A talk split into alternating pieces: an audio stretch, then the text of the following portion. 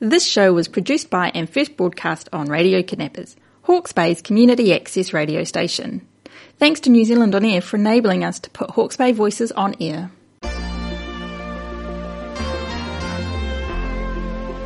Hello, and welcome to Alive with Bhavna. Thank you for listening to today's show, where I'll be talking about how we grow through our trauma. For those new to the show, my name is Bhavna Nagar. I worked as a clinical psychologist both in South Africa and in New Zealand. I came to New Zealand 13 years ago and I started my business Alive Psychology nine years ago. Although my mindfulness practice started in South Africa, it grew into the self-love practice here in New Zealand. And this resulted in me writing a book, Self-Love, the First Step, which incorporates psychological practices as well as mindfulness practice.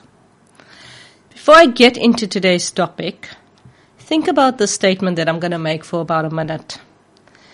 Everything that you know, you have learned. Say that again.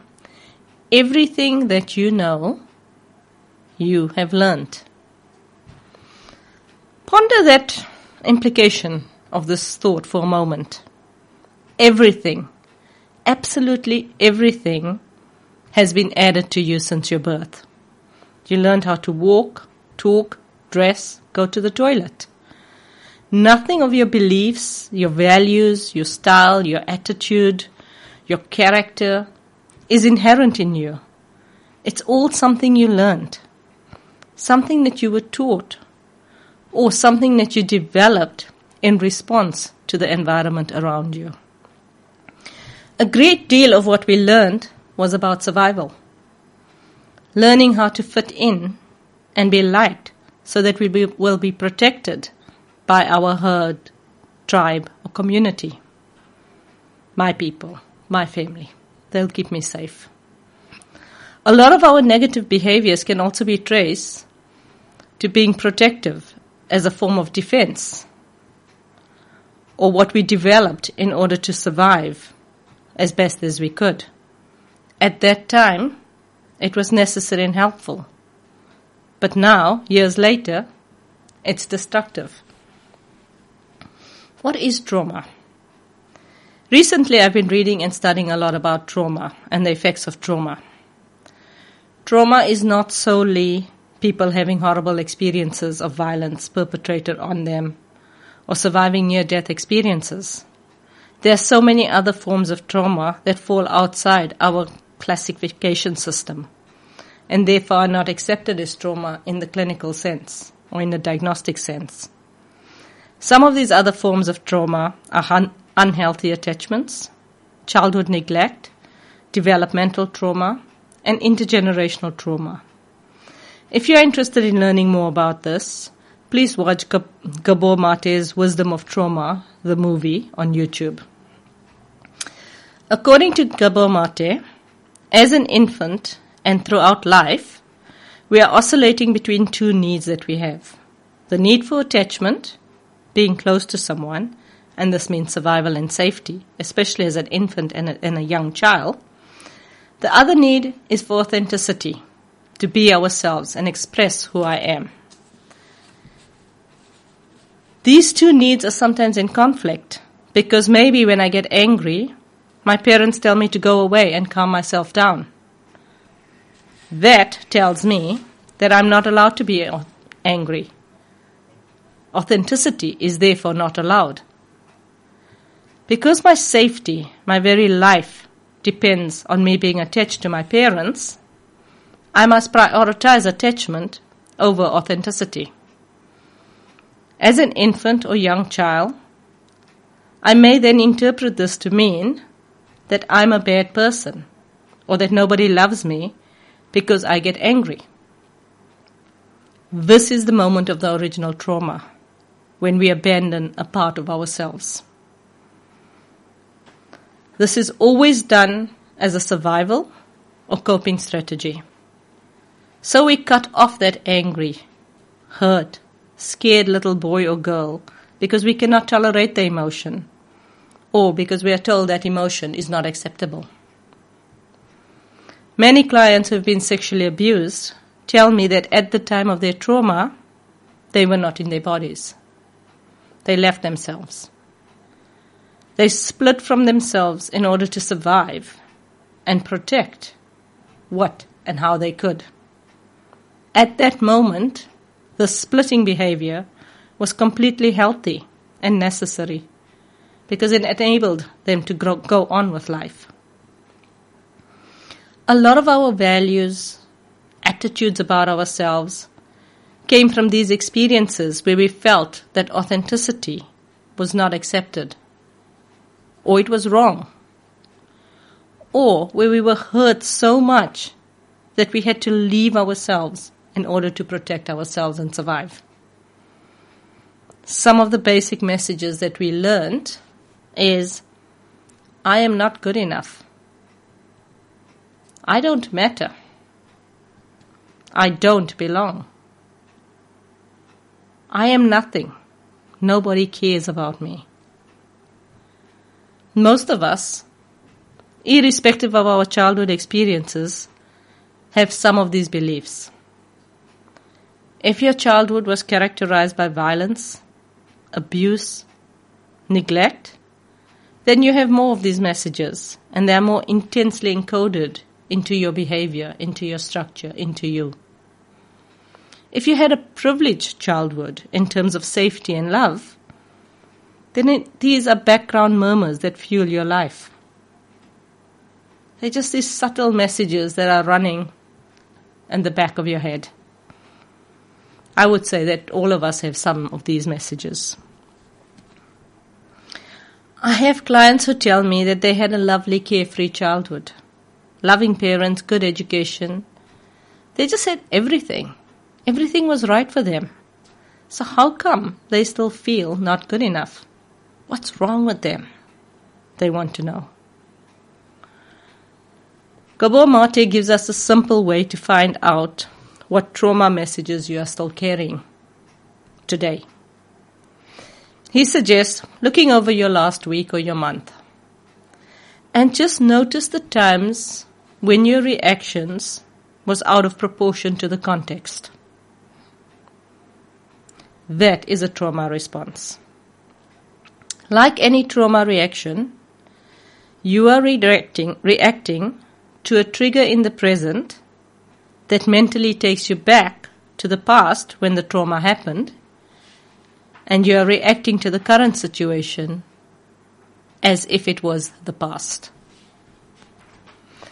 A recent example from my experience was that I called to make an appointment for my second COVID vaccination.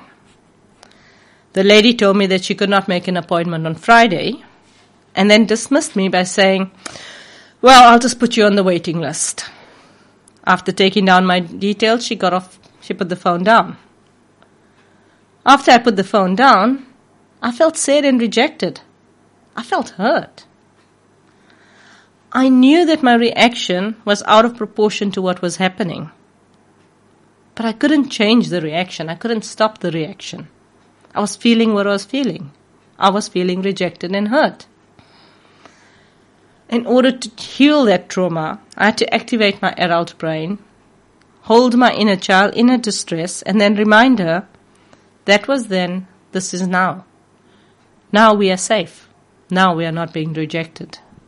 And then get on with my day. For survival, we abandoned parts of ourselves as we were growing up.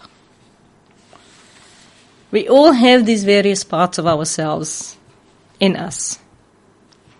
These parts that are either fighting for acceptance to be authentic, or they fear being seen and are hiding away. And trying to balance that need with our need for attachment, being close to someone, being loved, being supported. For some people, these abandoned parts fighting to be heard might result in them joining a gang so that they can be protected and strong as well as have the sense of belonging. For others, it is closing down and becoming a hermit, not wanting to leave home because that's the safest option. Only being close to those in your home, your children, or your pets, because animals are safer to trust. For some, this message of I'm not good enough spurs them to prove their worth. Get this qualification and that. Become the CEO, become a multimillionaire. And guess what? Even with all that ach- achievement, that message of I'm not good enough still lingers quietly in the background. It never leaves them, no matter how much they achieve on the outside. For some, this drive is waiting for their parents to say, I'm proud of you. Even if their parents are dead. We're still waiting for that acknowledgement, that validation, that message of you are okay. I love you. For others, the I'm not good enough becomes a self fulfilling prophecy. Well, if I'm not good enough, why should I try? Because I'll just fail anyway. So they do nothing. They give up on life. They figure if I'm bad and nothing, I might as well live as it if that were the truth. That was the whole of me. We all have these abandoned parts of ourselves. The original one that we abandoned and ex- exiled, and then all the other behaviors, the things that happen to us later that are also deemed unacceptable and needing to be exiled from our lives and our minds. Unfortunately, we can't exile it and forget about it. We can pretend or numb and escape how we feel. We can escape and numb through work, exercise, sex, alcohol, drugs, TV, gaming, just about anything. We can even escape through meditation, mindfulness, spirituality we can keep running away from ourselves. Or we can do the thing that scares us the most. Face those exiled parts of ourselves and heal the wounding. As in everything, the first step is awareness of what's going on. You don't have to really know what's going on, and that I am have this part of me that's exiled. I'm feeling rejection, abandonment. You don't have to really be able to name it, but just have a sense of wanting to change or face these parts of yourself. That is enough to get you into therapy or any other treatment in which you feel that would work for you. I would not recommend doing any of this work by yourselves because you need a safe person to hold your pain, to guide you and support you to this journey of reconnecting with yourself. The desire to change is all that you need to start with.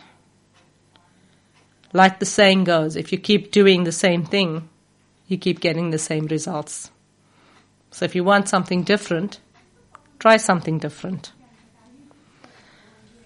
Mindfulness is a great tool to start this healing process. In mindfulness, we learn how to activate the real self, the core of our person. This gives us grounding and stability. I call this accessing your divine parent, the energy that is your truth. This is the only thing that you were born with. And no matter what you experienced in life, it has not been tainted by your life experiences. It remains pure, untouched, unaffected by the negative messaging in your life. This is the core of you. This is your birthright.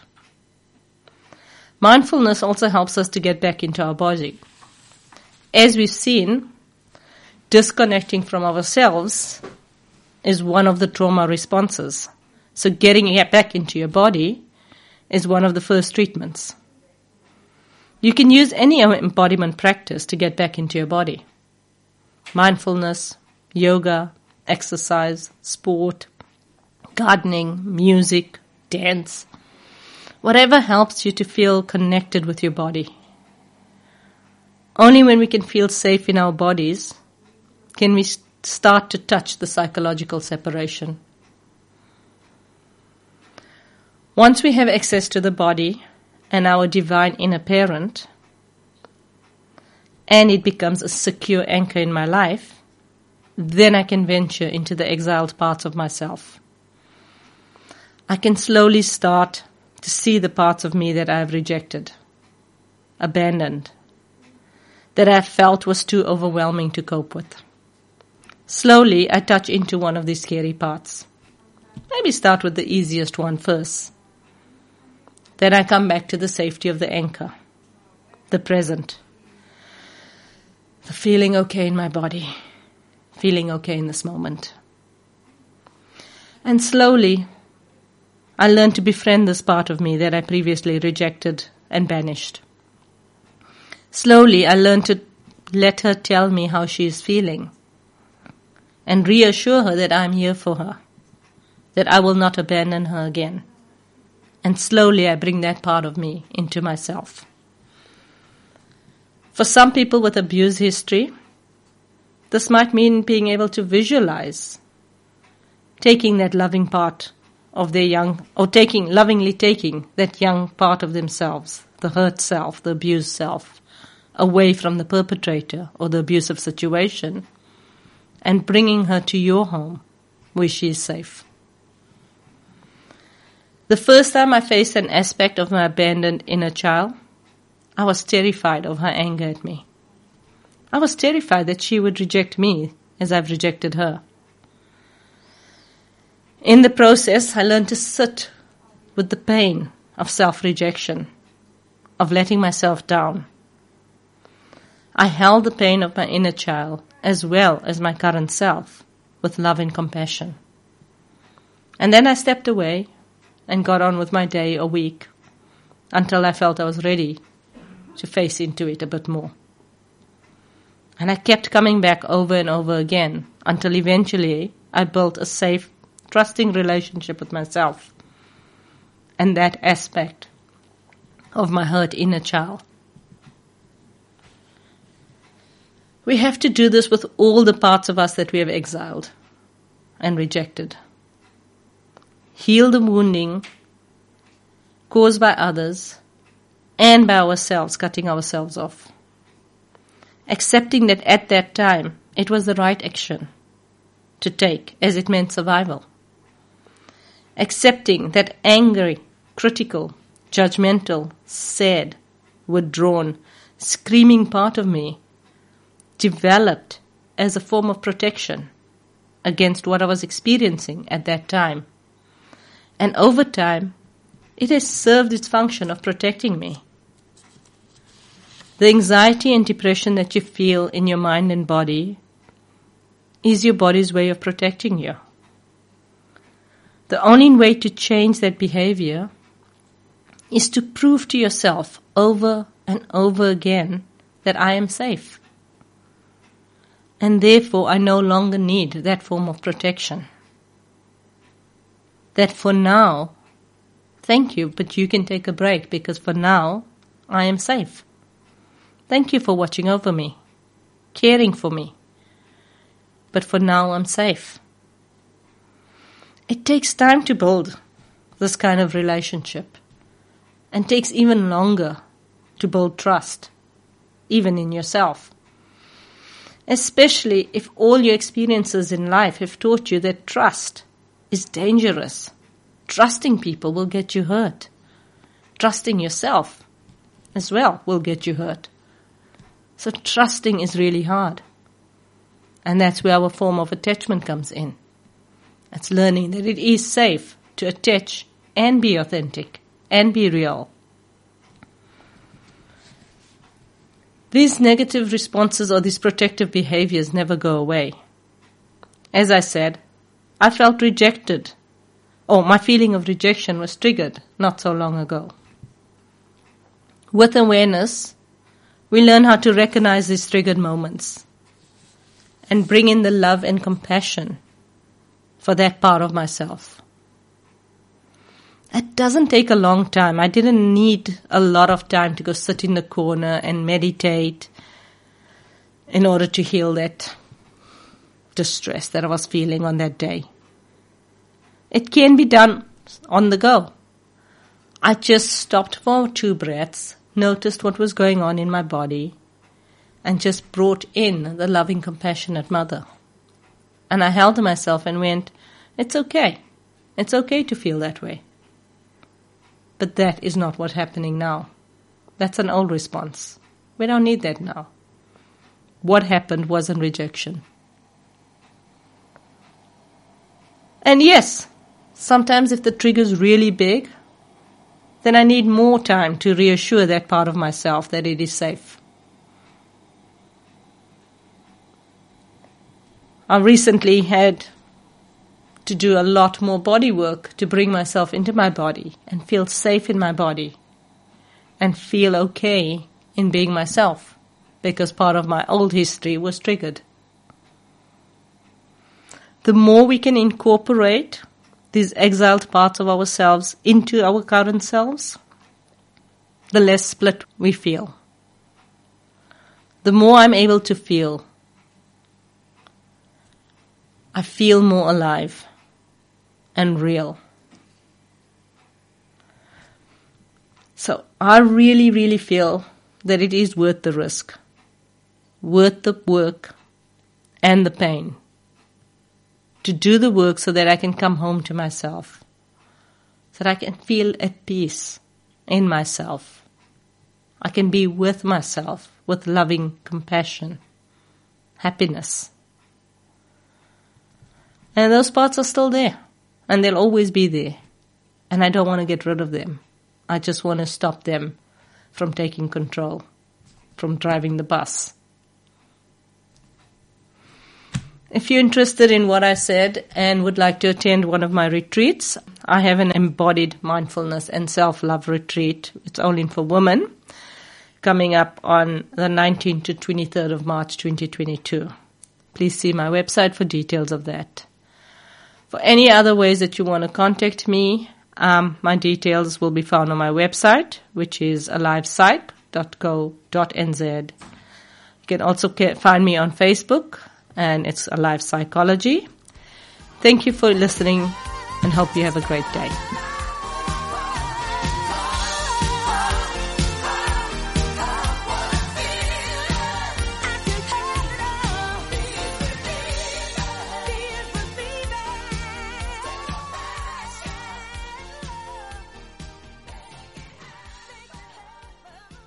This show was produced by and first broadcast on Radio Kidnappers. Hawke's Bay's community access radio station. Thanks to New Zealand On Air for enabling us to put Hawke's Bay voices on air.